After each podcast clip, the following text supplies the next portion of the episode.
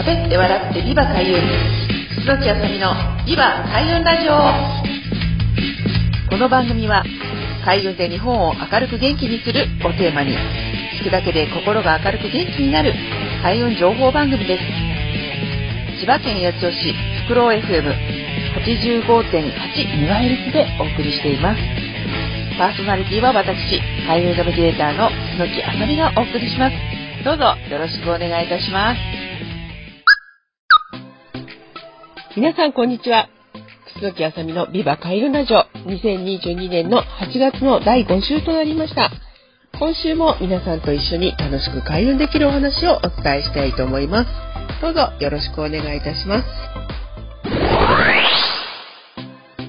はい、ということで、え2022年も8月が最終週となりました。えちょうどですね、オンエアされるのが8月31日ということで、え皆さんいかがお過ごしでしょうか。明日からね、学校の準備ということで、まあ、宿題ね、やってらっしゃる方、お子さんもいらっしゃるんじゃないかなと思うんですけれども、え毎月第5週はですね、まあ、普通の週とはイレギュラーな感じで、私の楠の木のね、近況ですとか、思ってることについて、まあ、ちょっとお伝えしていきたいなと思うんですけれども、はい、ということで8月はですね、まあ、1年で一番今年の運気が高い月ということで、まあ、9月のね、あのー、ちょっと手前までは、まあ、暦の上では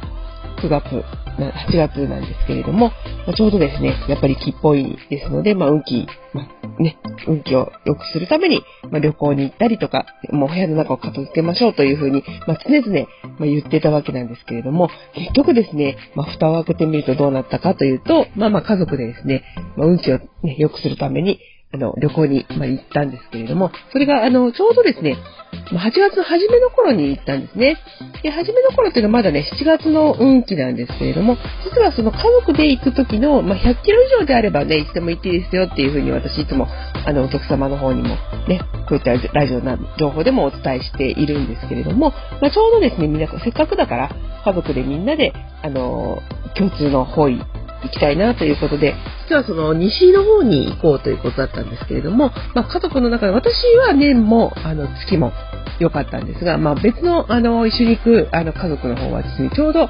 月だけが良かったんですね。で、年はちょっと良くないけど、まあ、1泊2日ぐらいだったら、まあ、ちょっといいかなということで一緒に行って、まあ、いろいろと神社に巡ったり、まあ、観光をして帰ってきてがですね、実はこうね、八泊西の方位だったんですね。西っていうのは今年、まあ、運気が、あの、西の純粋なエネルギープラスなんですけれども、さらに、えー、その7月はですね、あの、八白土星っていうね、まあ、あの、月の、あの、方位が、西には回っていたので、八白の効果も、西の効果も、両方とも取れましたということで、変化というような、変革というような、まあ、そういった状況が変わっていきますよという、まあ、運気のトッピングみたいなのが載っていたんですけれども、見事にですね、その次の日、帰ってきましたっていうところから、発白のね、あの、変化っていうのが出まして、見事にあの、なんとこうコロナのね、陽性ということで、1週間娘と2人で、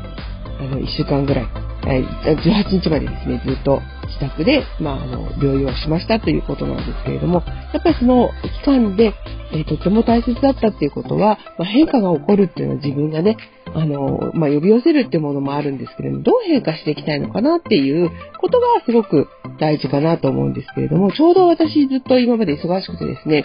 家の片付けとか、まあ、荷物の整理とか、まあ、子供のね、部屋とかも含めてちょっと模様替えしたのにいいんだけどもなかなか集中してできなかったっていうのがあったんですが、見事にこのね、10日間の療養期間のうちに、まあ、そういったことも家から出ずに、出られないわけですよね。あの、して、まあ、荷物も減り、あの、体の方も健康になりということで、すごく効果がね、方位の効果が出たっていうのが、あの、良かったかなと思うんですね。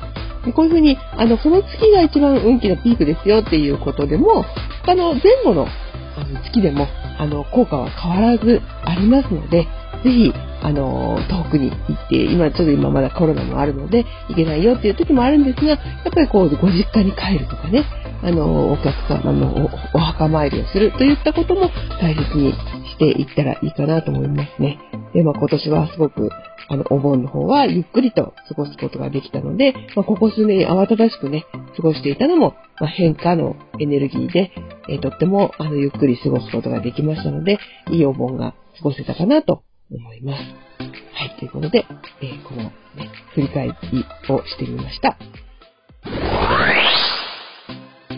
はい、ということで、えー、2022年8月第5週の前半は、まあ、この近況についてお伝えしたんですけれども、後半も引き続きですね、どんなことやっていたかっていうような、まあ、感想も含めてお伝えしていきますと、このあの療養期間中にですね、せっかくだからということで、もう本当に毎日毎日実は霊気ヒーリングを、まあ、自分も含めて娘です、子供ですとか、まあ、家族にね、全員にあの送って、遠隔でですね、送っていったっていうのが実はありまして、もう本当にあの、この時代にあの霊気、まあ、エネルギーワークっていうのはですね、すごくいいなっていうふうに実感したんですが、やっぱりこの、あの、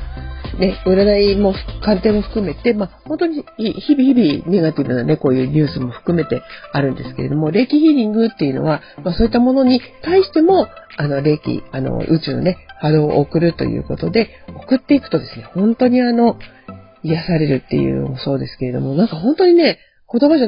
ないんですけれども、本当に効くんですよね。何が効くかっていうと、本当に体の中も含めてスッキリするっていうことと、すごく深いレベルで、まあ、感受性があの開いていくということで、まあ、本当にこの、あの、今ね、過ぎてみると、あの、与えられたギフトなんだなっていうのがすごく感じるんですけれども、ぜひ皆さんもね、あの、まだまだこういう、あの、何がいけないかっていうと、もやっぱりストレスもそうなんですけど、ネガティブなことを吸収したくないと思ってても、日々日々こういったものにさらされてしまうっていうのがやっぱり一番抵抗力とか免疫力が下がっていく。本当に脅かされてしまうみたいなことが、本当に日々日々ニュース、いろんなところでこう、ね、つぶやかれているものって、本当、ほとんどがネガティブな情報だったりするので、そういったものに知らず知らず触れていくと、まあ、心臓指示とか潜在意識にもやっぱりネガティブなものがどんどん食い込んでいくんだなっていうのが、今回すごく感じたので、まあ、そういったものも浄化させていくという意味で、まあ、霊気ヒーリングですとか、まあ、いろんなね、あの、まあ、今ありますので、ぜひ皆さんもエネルギーワークということに取り組んで、あの、免疫も含めて潜在意識もクリアリングしていっていただければと思います。はい、ということで、8月いろいろありましたけれども、9月も引き続き、このビーバ開運ラジオをお伝えしていければと思いますので、皆さんどうぞお付き合いください。また来月もよろしくお願いいたします。